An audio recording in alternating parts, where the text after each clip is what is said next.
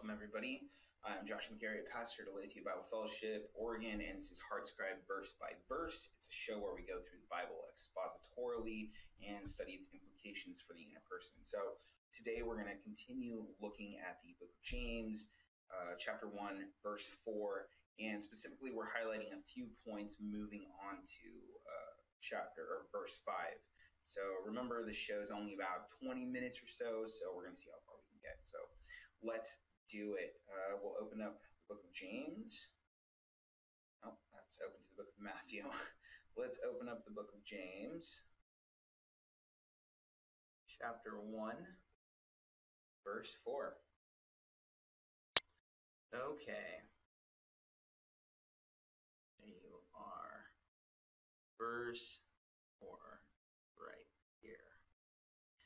Actually, we'll read it from verse 2. Consider it all joy, my brothers and sisters, when you encounter various trials, knowing that the testing of your faith produces endurance, and let endurance have its perfect result, so that you may be perfect and complete, lacking in nothing. So, the last video, we discussed why suffering is a profound tool in the tool belt of believers and mature Christians, and we talked about how God uses it to strengthen our lives. But before we move to verse 5, there are still a few more things that I want to highlight.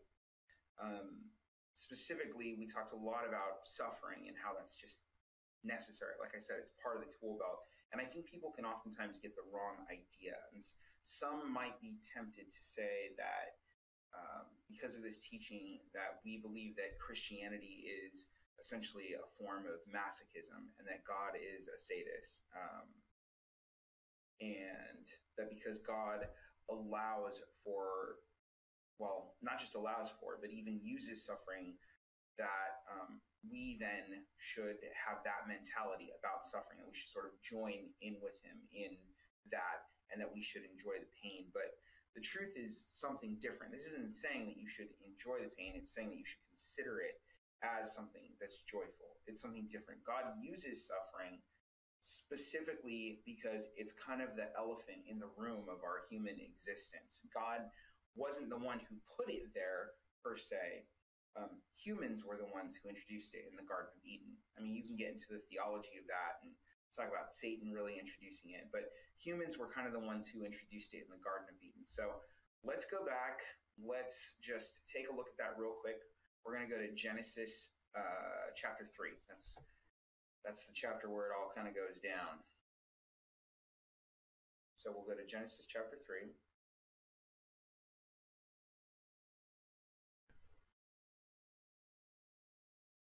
And we're looking at, let's see here, verses like 8, I think, yeah, 8 through 19. So,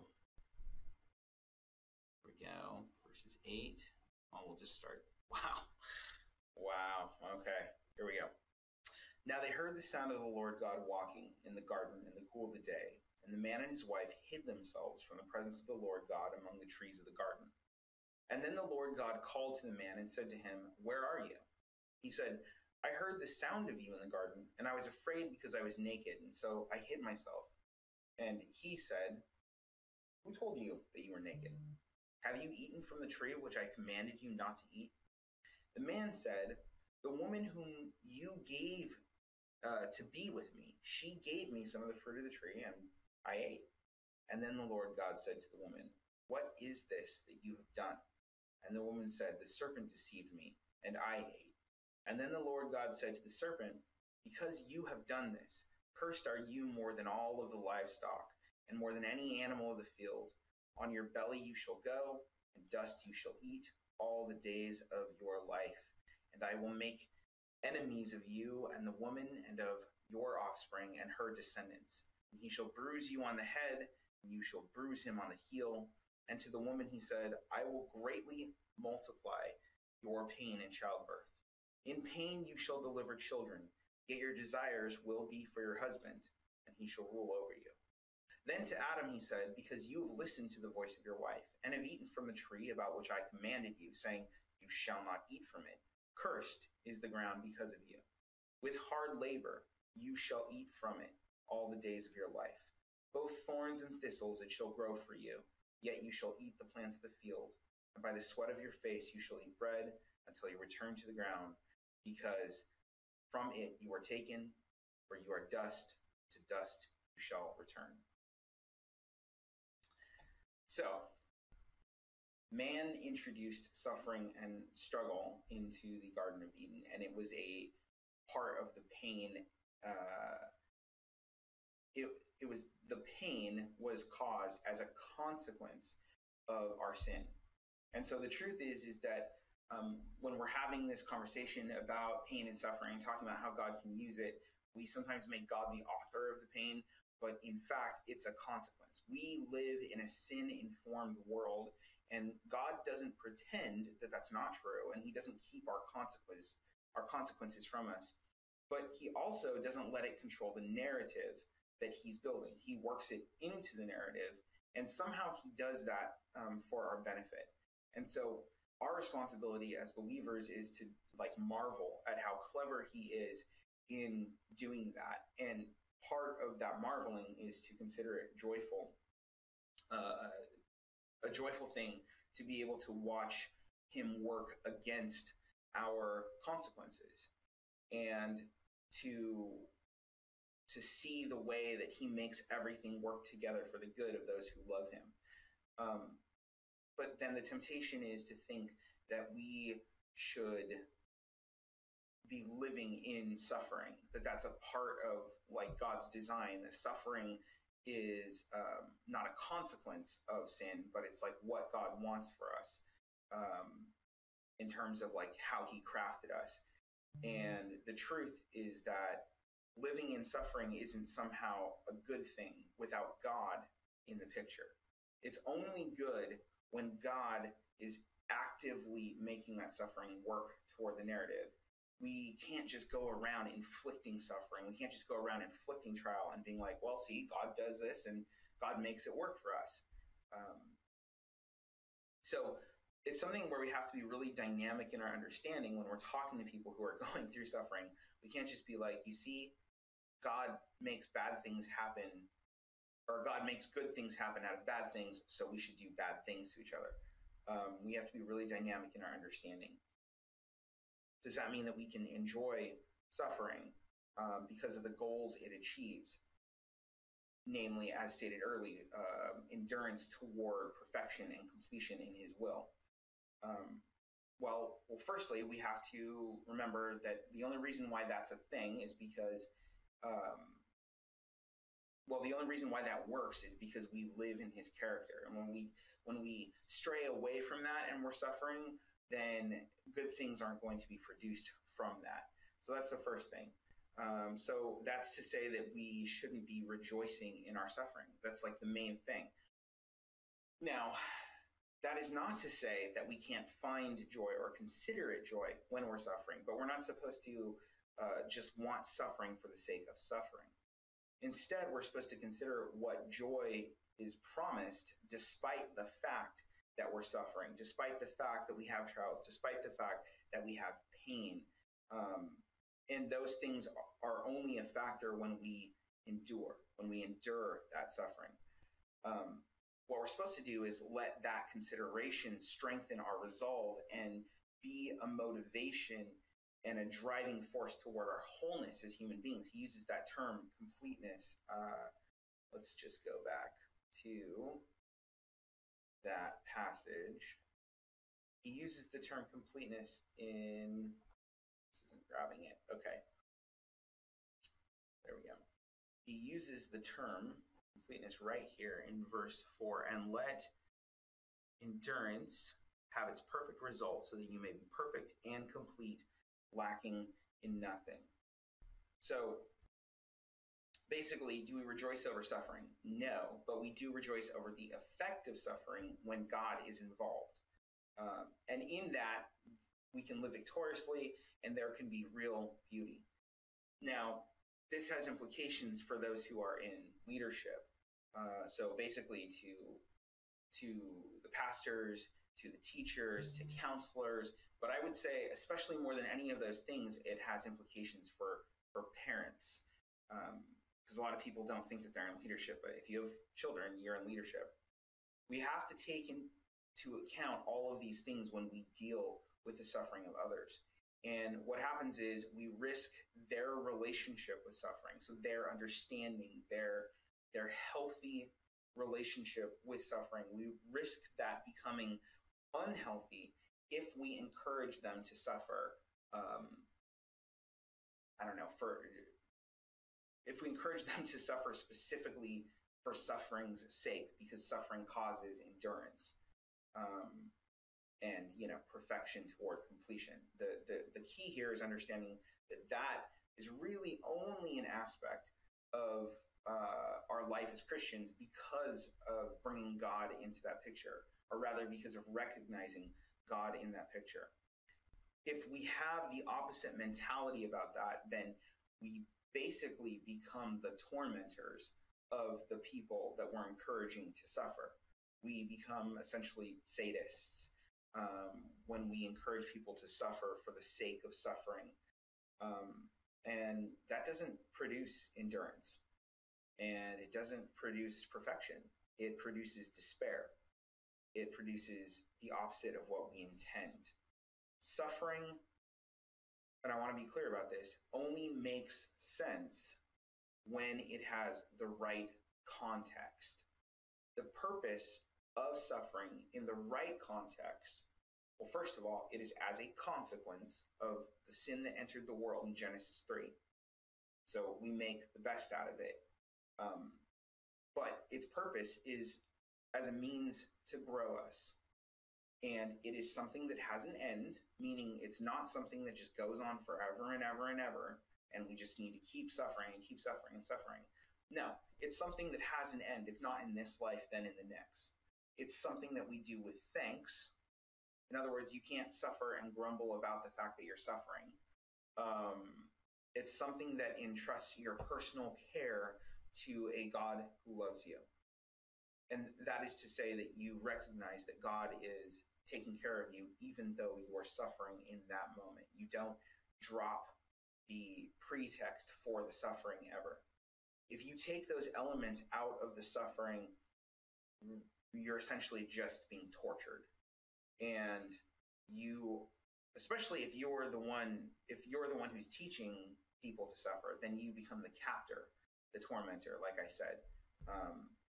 And so we have to be very careful to intend to not inflict trials on the people that we love. It's a little bit like tossing somebody in the deep end, right? The only reason that we toss somebody in the deep end so that they can learn to swim, right, is if it's done with confidence that they either will swim or we've given them the tools to do so, preferably all those things, and we are capable of saving them. We don't just throw them into the deep end and say, you'll figure it out, you know, and then when they drown, wonder why they didn't figure it out. Anything less than that doesn't promote growth, and it can be even fatal to people. Growth for a believer comes despite trials. It doesn't come because of trials. It comes despite the trials, and that's all a question of perspective.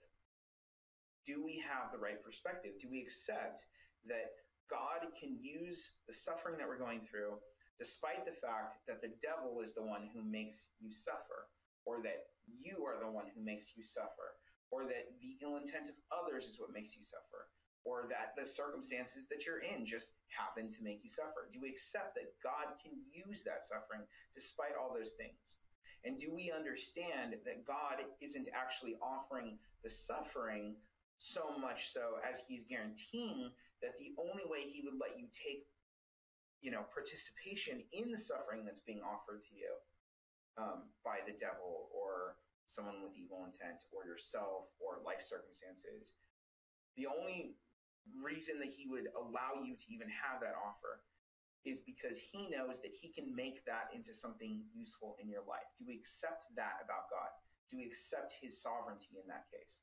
And just in case there's any doubt about the idea that we aren't talking about a masochistic relationship with suffering and pain and trials, we should take a look back at James's words in James, 1:2. He says, "Consider it all joy, my brothers and sisters, when you encounter various trials, knowing that the testing of your faith produces endurance," right? The types of trials that we should consider joy are the ones that happen to us. Consider it all joy when you encounter various trials, like when they come upon you. Actually, if you go back and you look at the Greek of the text, you'll find that the word there for encounter is more like a falling into. So when you fall into this trap, you should consider it joy. There are things that happen to us. So it's not ones that we seek out, and it's not ones that we plan for others. James isn't speaking about people and their foolish behavior of wanting to learn the hard way. That's not what he's talking about. He's clearly saying, though, that God has the ability to salvage and even skillfully create from the wreckage of the ambush of an oncoming, flood of suffering or trials. God has the ability to create from that wreckage something that's beautiful. And I would go so far as to say not just something that's beautiful, but even better than when we started down the path. We have to approach these trials that are thrust upon us, the ones that we encounter, that we fall into, the way that Joseph did. And he's a very specific example in Scripture, a really appropriate example, because he was sold into slavery by his brothers. He didn't do anything wrong. And so he literally was put into a pit that he couldn't get out of, and he was forced to suffer. Well, in the end, if you know the story, he ends up essentially becoming one of the highest ranking authorities in the land of Egypt. And it was through the suffering that was made to happen. So let's take a look at his response to his brothers when they have a reunion. So this is Genesis. It's actually working this time. Oh, kind of working. Okay. Genesis chapter 50.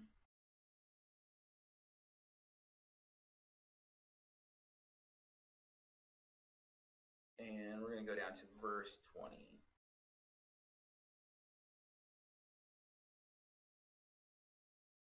Okay, 17, 18, 19, and 20. There you go. They were afraid of him because, they sold him into slavery. And so they fell down before him.